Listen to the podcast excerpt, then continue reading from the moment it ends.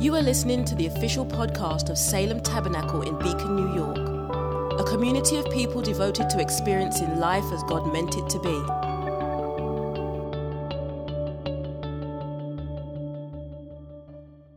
month or something. We are going to take our text today out of the Proverbs. Proverbs 1, verses 20 to 33.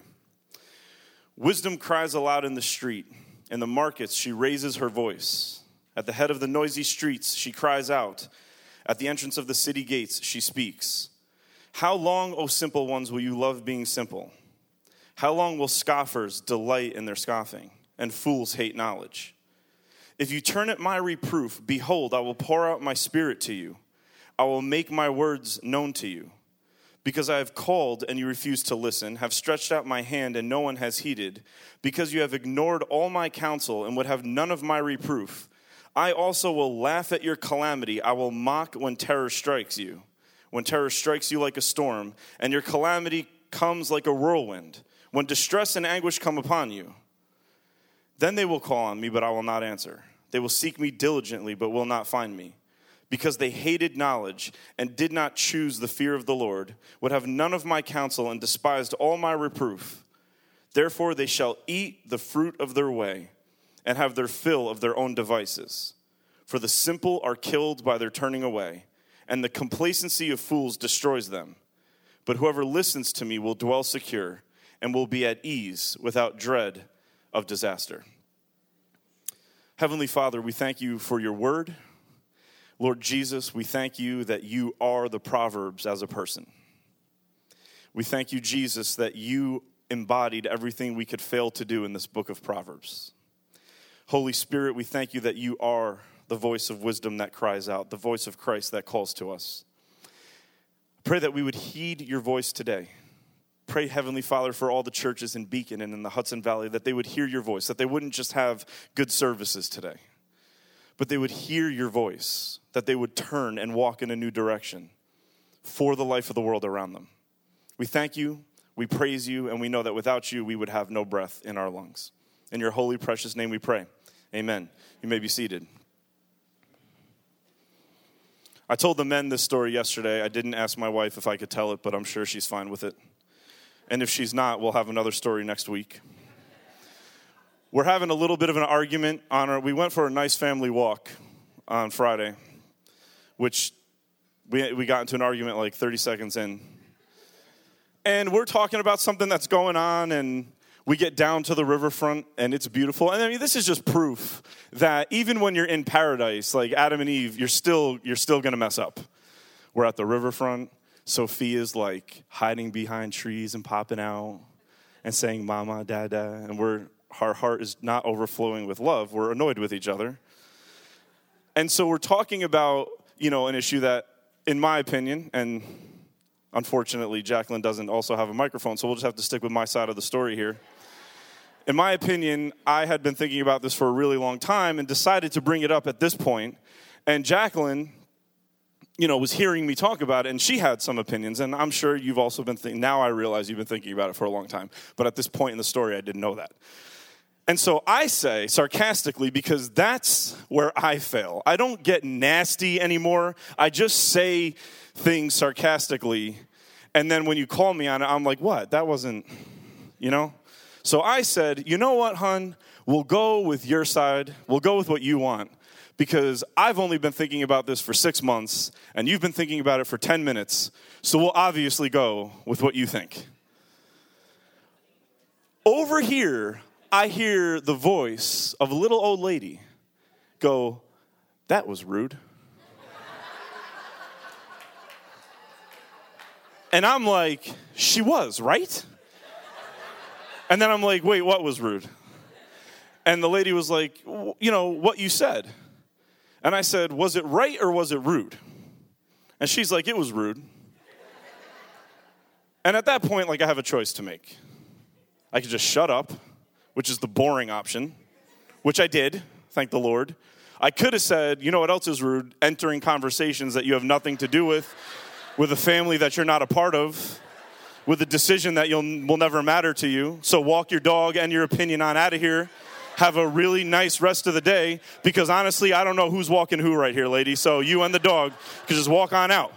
I didn't, that's just, it felt good to say. Like, you ever sometimes say, you know, I could have just said this, and it's a way to say it.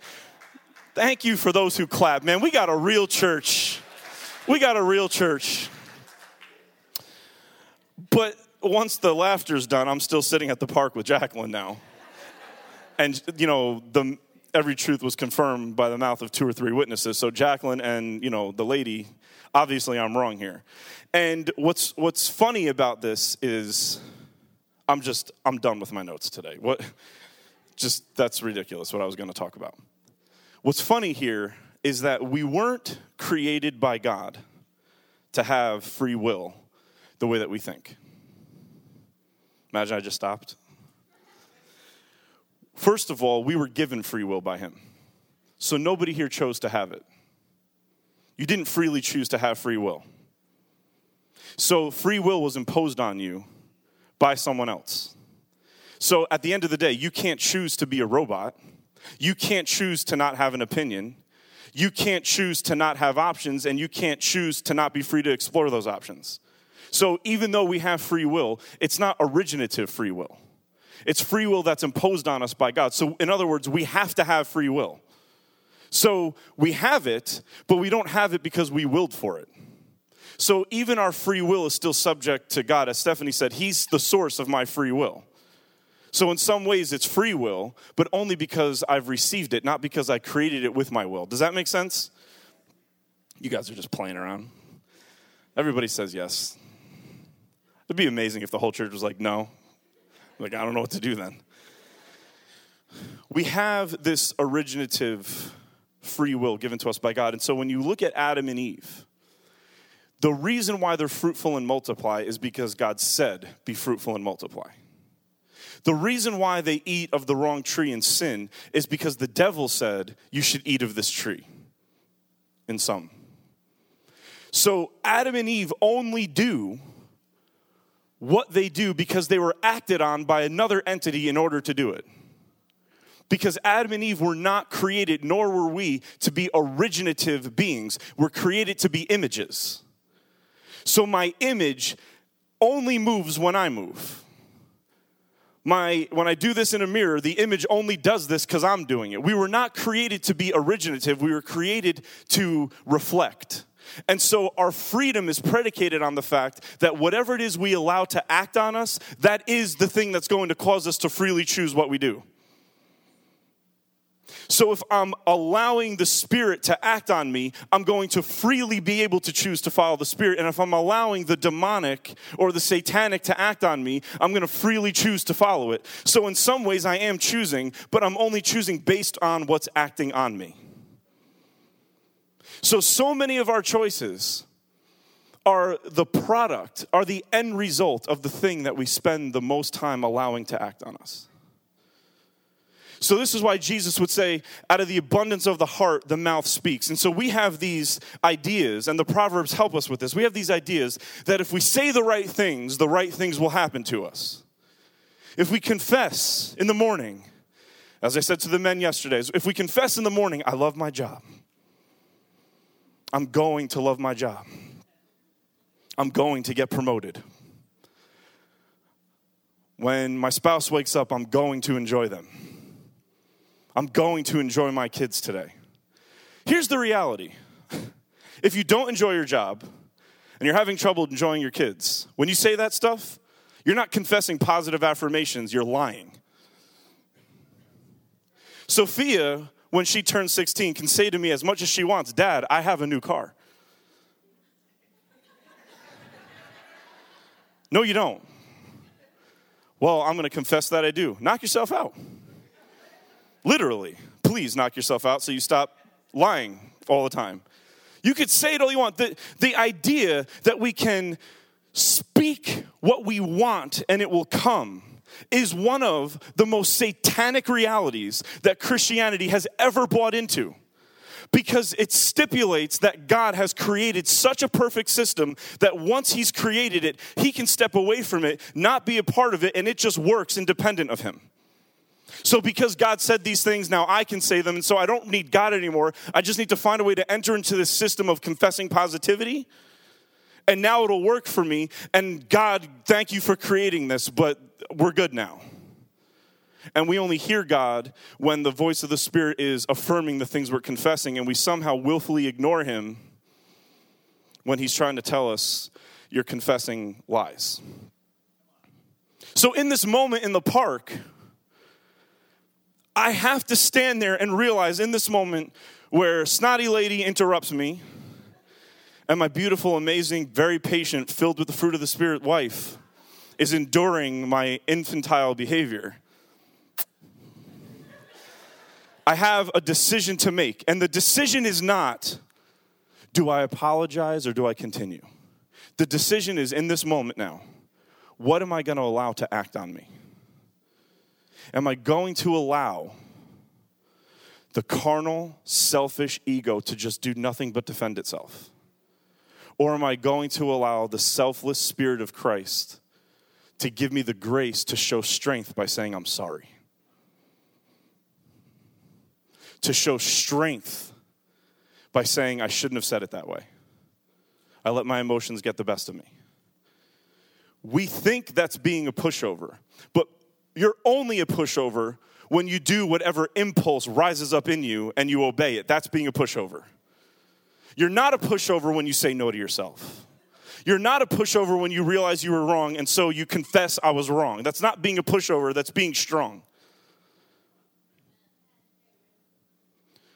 So watch what happens in this interaction. Hold on, hold on to the proverb text that we read, but listen to this interaction between Jesus and Peter. We all know it. It's, it's found in Mark chapter 8. It's one of the most famous stories. We all fit into this story. I don't want to see how this story kind of hovers over us today. And Jesus went on with his disciples to the villages of Caesarea Philippi. And on the way, he asked his disciples, Who do people say that I am? And they told him, John the Baptist and others say you're Elijah, and others say you're one of the prophets. And Jesus asked them, But who do you say that I am? Peter answered him, You are the Christ. And he strict, strictly charged them to tell no one about him.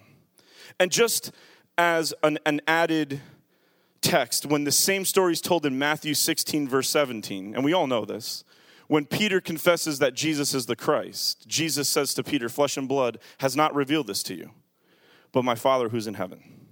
So let's just start right here for a moment. We've been talking about living a life that's inside the edges. We've been talking about living a life where we don't max out our money, where we don't max out our patience, where we don't max out our emotional capacity, where we don't max out every word that we're able to say in any given moment, where we don't max out all of our energy, where we don't give full vent to our spirit, as the Proverbs say, where we don't max out all of the people who can know things about me, we're not private anymore. We're, we're trying to live inside the edges where we don't, we're not living maxed out lives, or even worse than that, in debt lives. But there's space in our life, in our home, in our emotions, in our patience, in our energy, in our talents, in our finances. There's space in there for other people.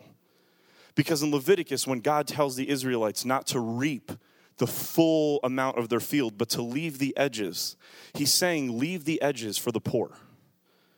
Poor people, forgotten people, cast outside the edges, on the margins people should be able to come and reach into Israel's fields and glean because Israel, just because they've cultivated something, doesn't mean they, they max out everything they've cultivated. They leave some for the poor.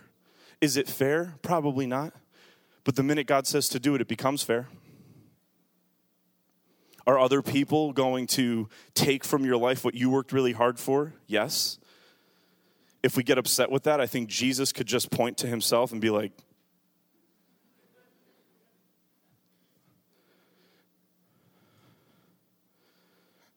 Jesus gave the whole field up, not just the corners.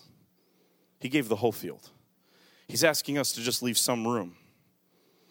And so the first reality is how do we know? We've been talking for almost this whole year. How do we know if we are inside the edges or outside the edges. With some things, it's very obvious, like money. If there's a lot of debt, you're outside the edges. If there's a lot of savings, you're inside the edges, right? But when it moves to things like my patience and my time and my talent and my treasure and my uh, the, the fruit of the Spirit in my life and my devotional time and all this, it gets a little bit more complicated. And so, what we have to realize is we have to realize, first of all, before we define any edges, we have to realize that the life of Jesus, as described in the four Gospels, that is the edges. Jesus' life is the boundary line of our lives. And so, before we talk about what happened with Peter and Jesus, I want us to just show this slide of the cars. Ian will put it up there. Here we go.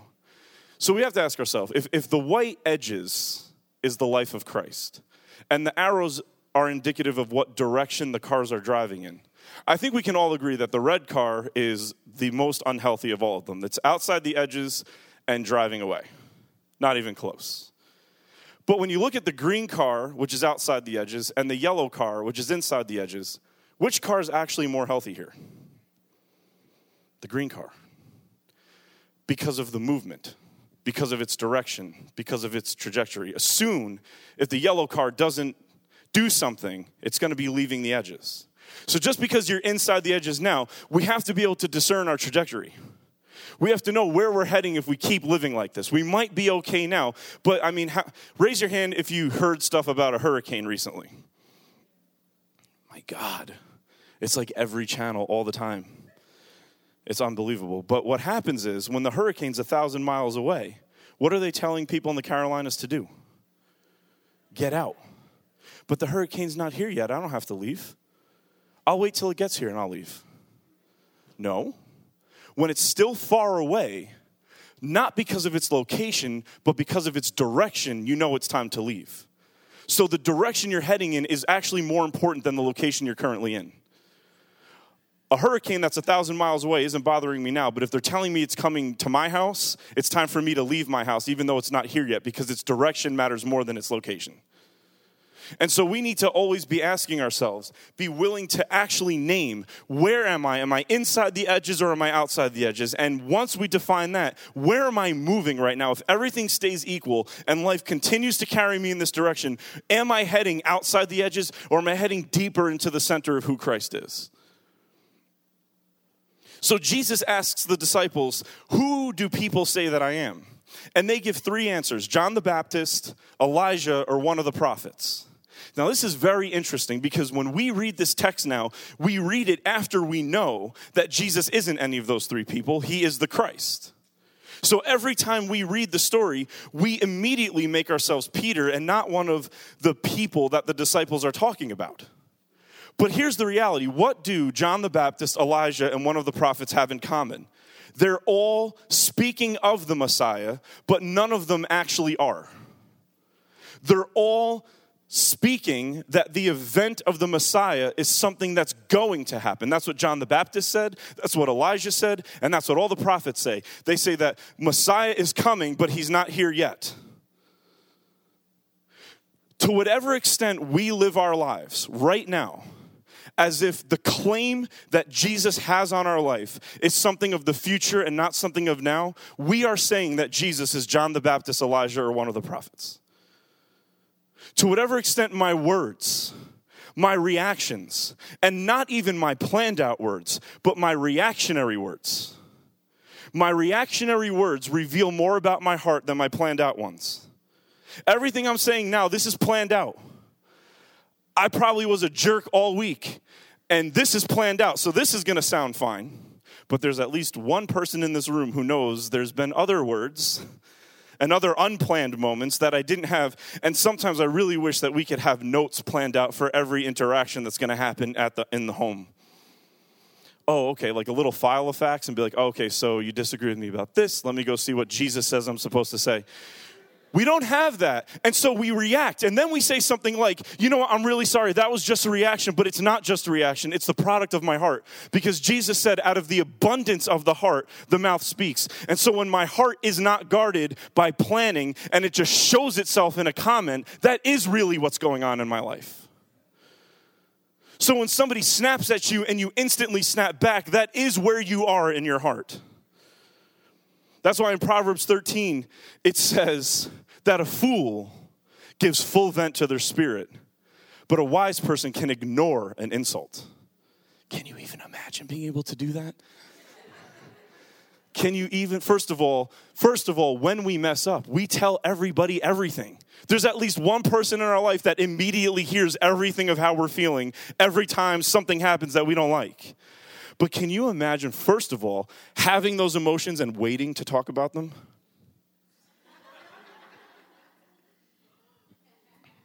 I mouthed the word no so people on the podcast wouldn't know that I said no.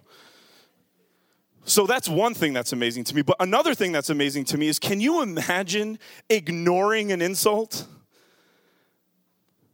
Like it just bounced off, like you actually were rubber and it just bounced off. And it didn't matter, it didn't take root because your heart is so full with the selfless, selfless love of the Spirit that insults have nothing to latch onto. They don't take root because they don't matter. But when our heart is insecure or when it's full of ourself, insults matter. And so we let them take root and then we germinate them and we cultivate them and we let them grow until there's fruit, which is why Proverbs says here's what your calamity is your calamity is when you eat the fruit of your own hands. And the problem with that kind of calamity, we're not talking about my house falling apart. We're not talking about a fire. We're not talking about plagues. We're talking about the worst kind of calamity that looks like fruit. So I don't know that it's happening. I don't know that I'm suffering calamity because it looks like fruit. When things go well in the wrong direction, it's the worst kind of calamity because we are convinced that tangible things going right means we're right with God. But Jesus is walking proof. We're about to find out that dying on a cross is things going right, and Peter's about to tell him it's not. We cannot affirm whether or not we're inside the edges because tangible things are going right. Because everything fell apart for Jesus. Mocked, denied, betrayed, lost followers, attendance went down, giving went down, popularity stayed high but changed direction. He was still popular, but his approval rating went to 11. at his mom in 12. All the signs, all the metrics of big box church and all the metrics of how we look at business, Jesus plummets in all of them. If Jesus is the economy, it crashes to zero on Good Friday. Every investment anybody ever put into him, gone on Good Friday. Zero.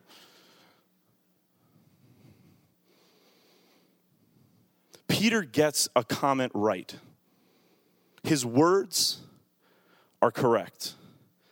And then in Mark 8 31, the next verse it says, And Jesus began to teach them that the Son of Man must suffer many things and be rejected by the elders and the chief priests and the scribes and be killed, and after three days rise again. We think that teaching is so that we can get the right information.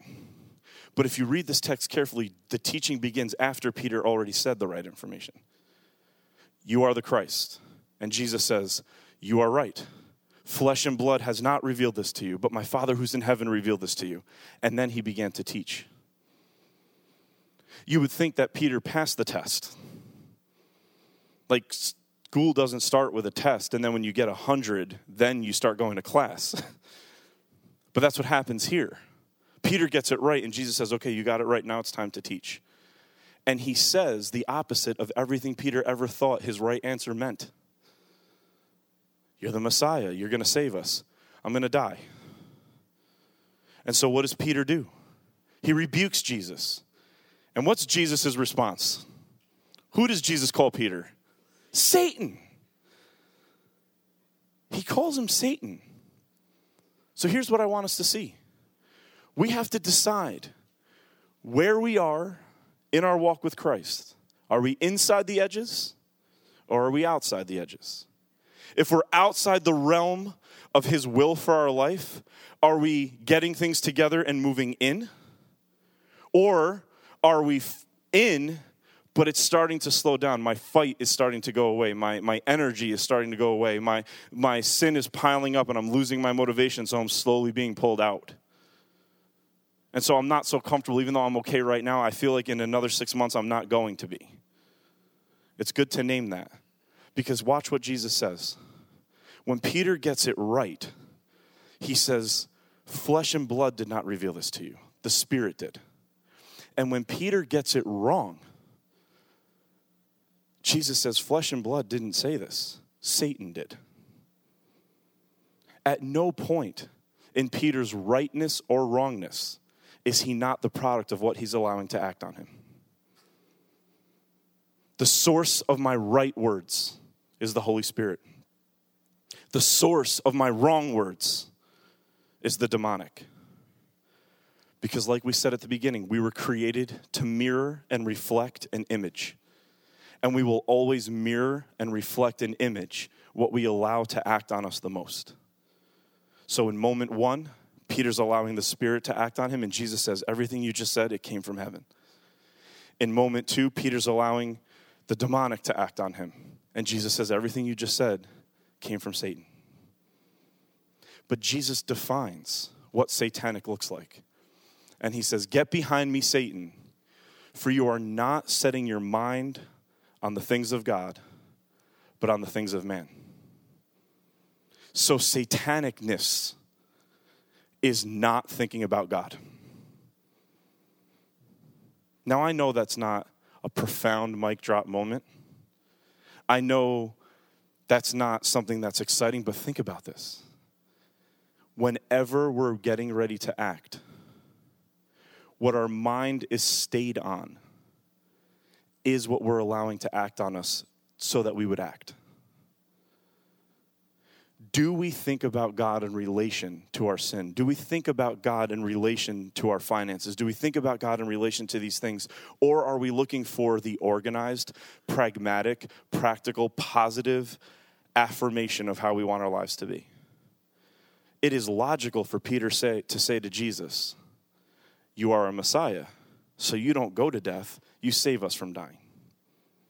And Jesus says, You have a lot to learn about what it means to be human because you're thinking practically. And thinking practically all the time as a principle is demonic. Being positive for positive sake is demonic. Just trying to have things go well is demonic because it's not the life that Jesus lived. And you're all looking at me like I'm not saying good, good news or the gospel, but here's the reality. Please be happy you have a church where somebody's willing to stand up in front of you and say a lot of stuff that none of us want to hear. It's true. It's true.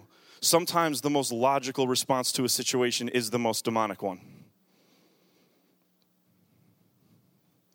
I've heard this phrase the Proverbs tell you that if you do this, then good things will happen. And then the book of Job exists to tell you that that's a lie. Because Job did all the right things and none of those good things happened. But I cannot tell you without being completely overly dramatic how much I disagree with that statement. Because I think when you put the Proverbs and Job together, you see Jesus. Proverbs on its own sounds like if I obey, then God will bless. If I do good, then God will bless. If I steward my finances well, then my wealth will increase. It's, it says that, but here's the reality the Proverbs are not promises, the Proverbs are the atmosphere of Jesus. They're the atmospheric conditions that Jesus operates under. But listen to this. When Job, if, if you're following along in the daily office, we just read through the book of Job. And what you realize in the book of Job is because he was so right, when everything went wrong, no one, including Job, could figure out why it happened. And so everyone is just giving hypothesis after hypothesis and reason after reason and conclusion after conclusion. And at the very end, God, who is unbelievably patient during this entire conversation, finally steps in and says, Not one of you, not one one of you has been right at any point in this entire conversation.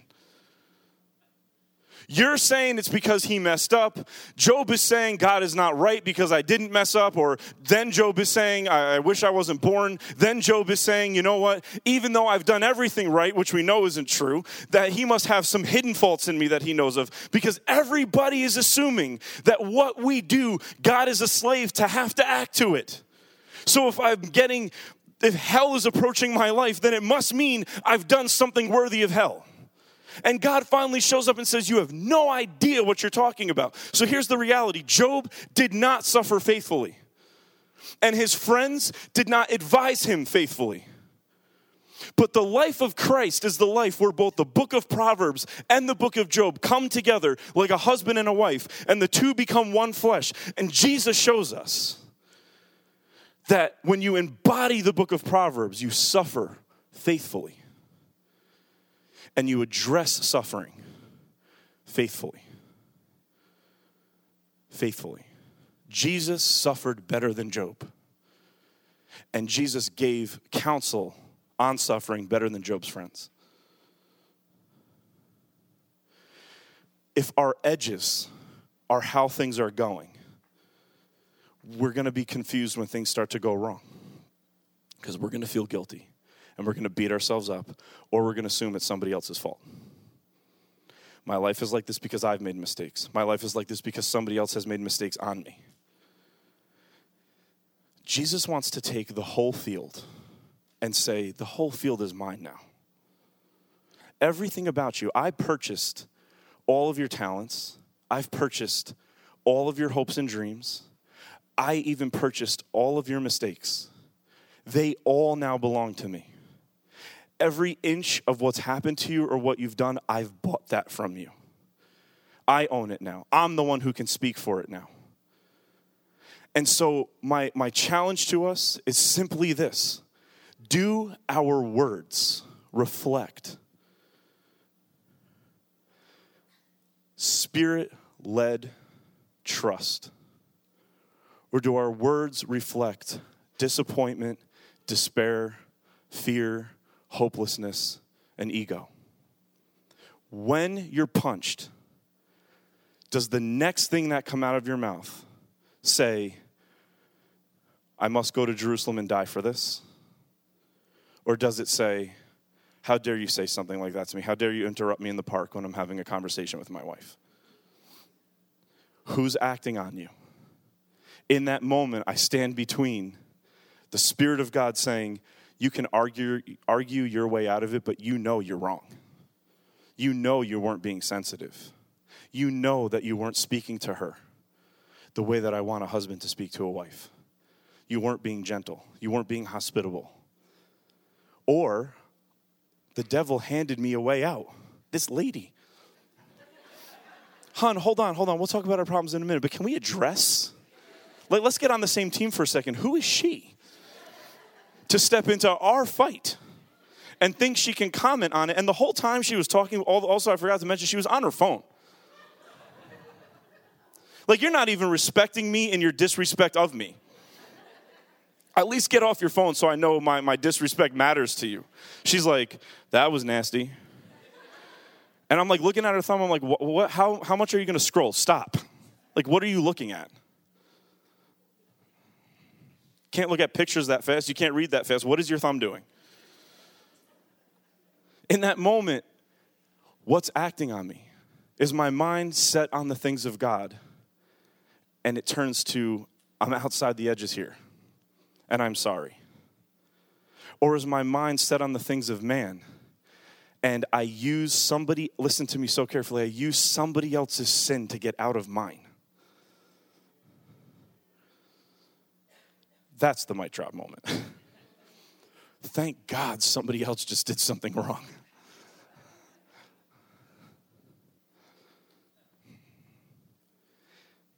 There's times where it's electric. And then there's times where we have to get out a spreadsheet. We have to write down how much money we take in and how many bills we pay, and we have to get on a budget, right? We have to do that with our words. We have to do that with our thoughts. We have to do that with our intentions. We don't have to get them right. We have to name them. That's the starting place. Where are your thoughts? Don't wake up tomorrow and say, I got to get them in order because you might not know how they're out of order. Where are they? Just figure that out. Where are my intentions? Are, are my values and my priorities in keeping with Jesus on the cross, or are they in keeping with Herod and his temple? Are they gaudy, self serving priorities, or are they priorities that if they work out, my neighbor will be blessed because of them? Don't fix what you can't name.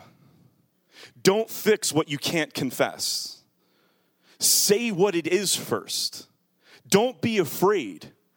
If you grew up evangelical or Protestant, you're afraid, we're afraid to say the truth of something if, if it's negative. I am fearful when it comes to my finances. And we say, don't confess that. Don't say that. Because if you say it, it's true. Man, it's been true. What do you mean you're acting like I'm not right now? It's been true for a very long time. Every time, I, every time a new bill comes in January, I get scared and cancel Christmas. I freak out. Don't, don't, don't, don't confess that you're afraid.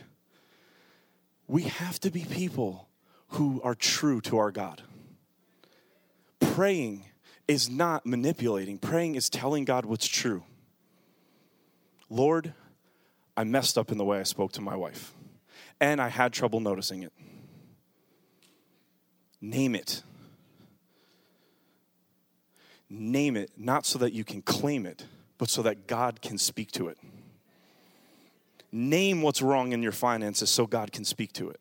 Name what's wrong in your priorities so that God can speak to it. Jesus wants to speak to what we get right. Peter, I'm proud of you. The Spirit revealed this to you. And he wants to speak to what, he, we, uh, what we get wrong because here's the reality Jesus didn't leave Peter with just an indictment and a comment. He said, Sit down and let me teach you. I'm going to call you Satan. I'm going to get everybody's feathers ruffled. But then I am going to spend the time teaching you about the thing you got right and what it means. I'm going to walk with you. This is going to take time. But if Peter can't name what he did, if Peter doesn't let Jesus name what he did, Peter doesn't even know where he needs to be discipled. The best moment in Peter's life is when he denies Jesus three times and he cries. Because in the moment where Peter finally weeps is the moment where he's finally able to name what he's done wrong. And once he's able to name it, the grace of God can flow into it.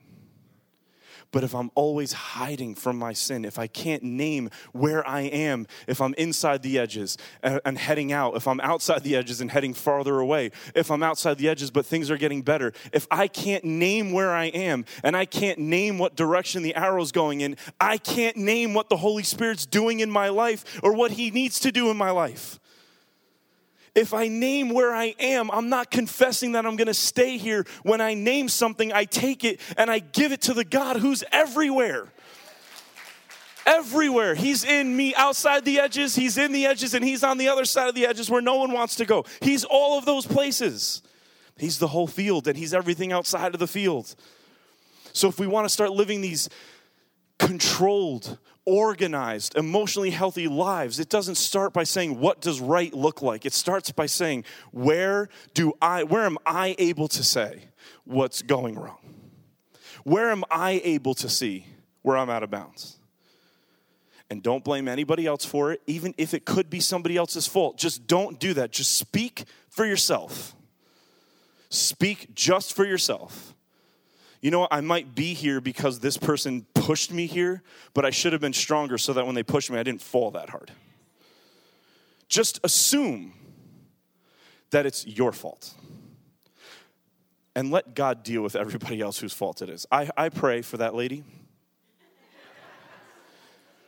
when I did the daily office that night, you're supposed to confess your own sins. Maybe I confessed hers for her. Lord, forgive me for the things that I've done and the things that I've left undone, and forgive her for the things that she said in the park today. Trust God with others. Start here. Where's this out of bounds? What direction is this heading in? Am I, what did, what did the Proverbs say? The complacency of fools will lead to destruction.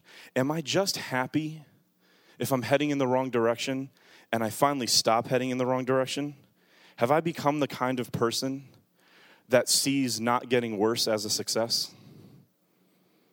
Am I just happy to have things not get worse?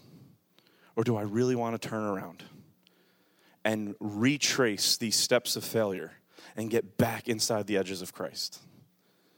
And I just have a feeling when we really do it, when we're standing here and we stop and we say, I don't want to go any farther in the, in the wrong direction, but I know when I turn around, I don't want to see those footprints.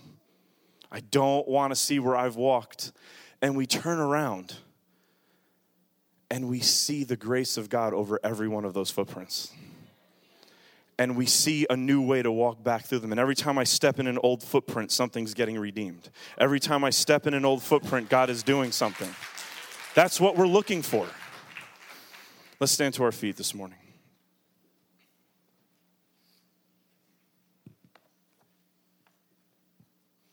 I apologize if that was a little bit disjointed. Is this working? We good? I apologize if that was a little bit disjointed today. I actually, the emphasis on being able to name our words, being able to name our heart, just kind of struck me. I thought it was just for the men, but it really struck me during the worship service today. So I apologize if that was a little bit disorganized, but I think I think that's actually something that has to happen in our life where there has to be a moment where everything is organized, but we sense that something might not be right, and enter into the chaos because somewhere in there, there could be a gem. And so the, the reality was, and Lord, I, I think what I have isn't exactly what you want to say, so I'm going to start talking. And, and then I need you to start talking. I'm not going to rewrite. I'm not going to go back to the drawing board. I'm just going to start talking in the chaos. I'm just going to start talking in the chaos. And I just feel like there's people in the room where you've lost your chaos voice. You've lost your voice that can speak in the storm. You've lost your voice that can speak in chaos. You've lost that, that youthful exuberance that when things went wrong, your voice got louder. When things got dark, your prayers got more forceful. We need to recapture that fight voice. Bishop Quentin Moore in Kansas, he says we have to run to the roar. The thing that is roaring at you, the thing that is intimidating you, you run directly at it.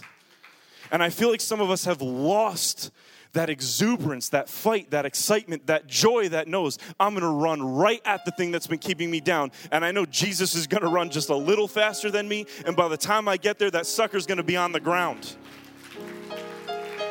We need to get that back and I'm gonna sound like a broken record. We can hoot and holler and shout, and I can sweat into this microphone all day and just give this nasty microphone back to Stephanie. I could do that all day, but here's where it happens. You wanna know how you get the, the strength to run to the roar or the strength to find that voice that speaks louder than chaos? You come to the table. You come, what energizes us more than food and drink? What, what in, makes us enthusiastic more than a God who, in his brokenness, shows us how to be made whole?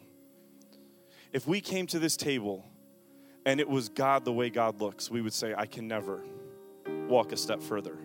But when he says, Come to me, because I look a lot like you in that basket, I look broken. I'm not intimidating. I look spilled. Come on, you understand this, right? I look like I used to be whole, but now I've been beat up a little bit. Come to my table. I'm not intimidating. I'm broken just like you, but the only thing is my brokenness heals. I'm spilled all over the place just like you. The only difference is what's spilled in me will heal what's spilled in you.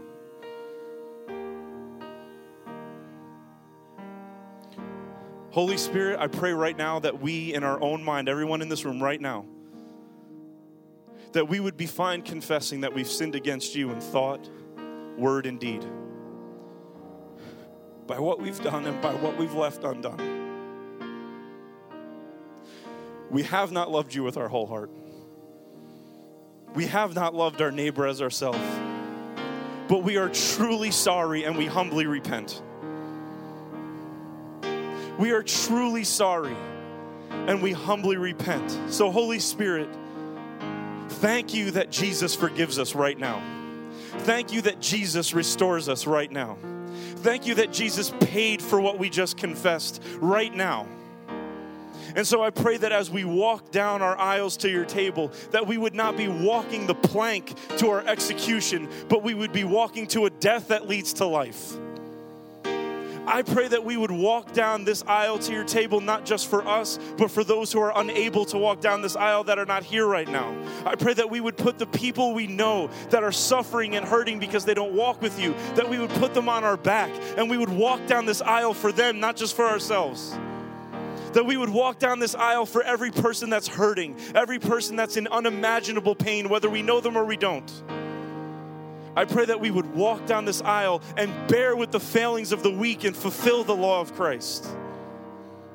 I pray that as we walk down this aisle, Father God, that we would be walking backwards in every step where we retrace our sinfulness. As we walk backwards toward our own sinfulness, all we would see is that bread and that cup, redeeming the path, redeeming the backsliding. Pray that we would get inside the edges of this table. We know, Lord Jesus, that it was on the night when you were betrayed, on the night when you could have been pushed outside the edges. Your response was to say, This bread and this cup is my body and my blood. And it's broken for you, Judas. It's spilled for you, Judas. Peter, you're going to deny me tonight. This is my body and blood broken and spilled for you. Thomas, you're going to doubt me when I raise from the dead. But this is my body broken for you, and this is my blood spilled for you.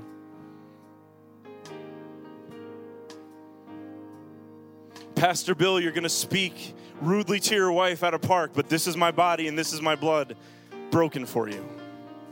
You're going to be rude to your kids, but this is my body and blood broken for you. You're going to be greedy at your job, but this is my body and blood broken for you. You're going to gossip, you're going to lie, you're going to cheat, you're going to accuse, but this is my body and this is my blood broken for you and spilled for you.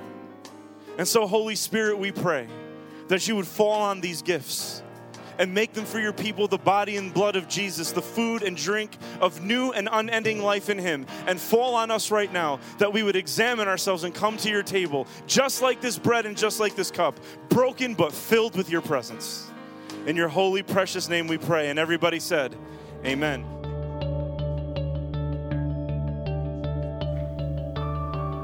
Thanks for listening to the Salem Tabernacle podcast.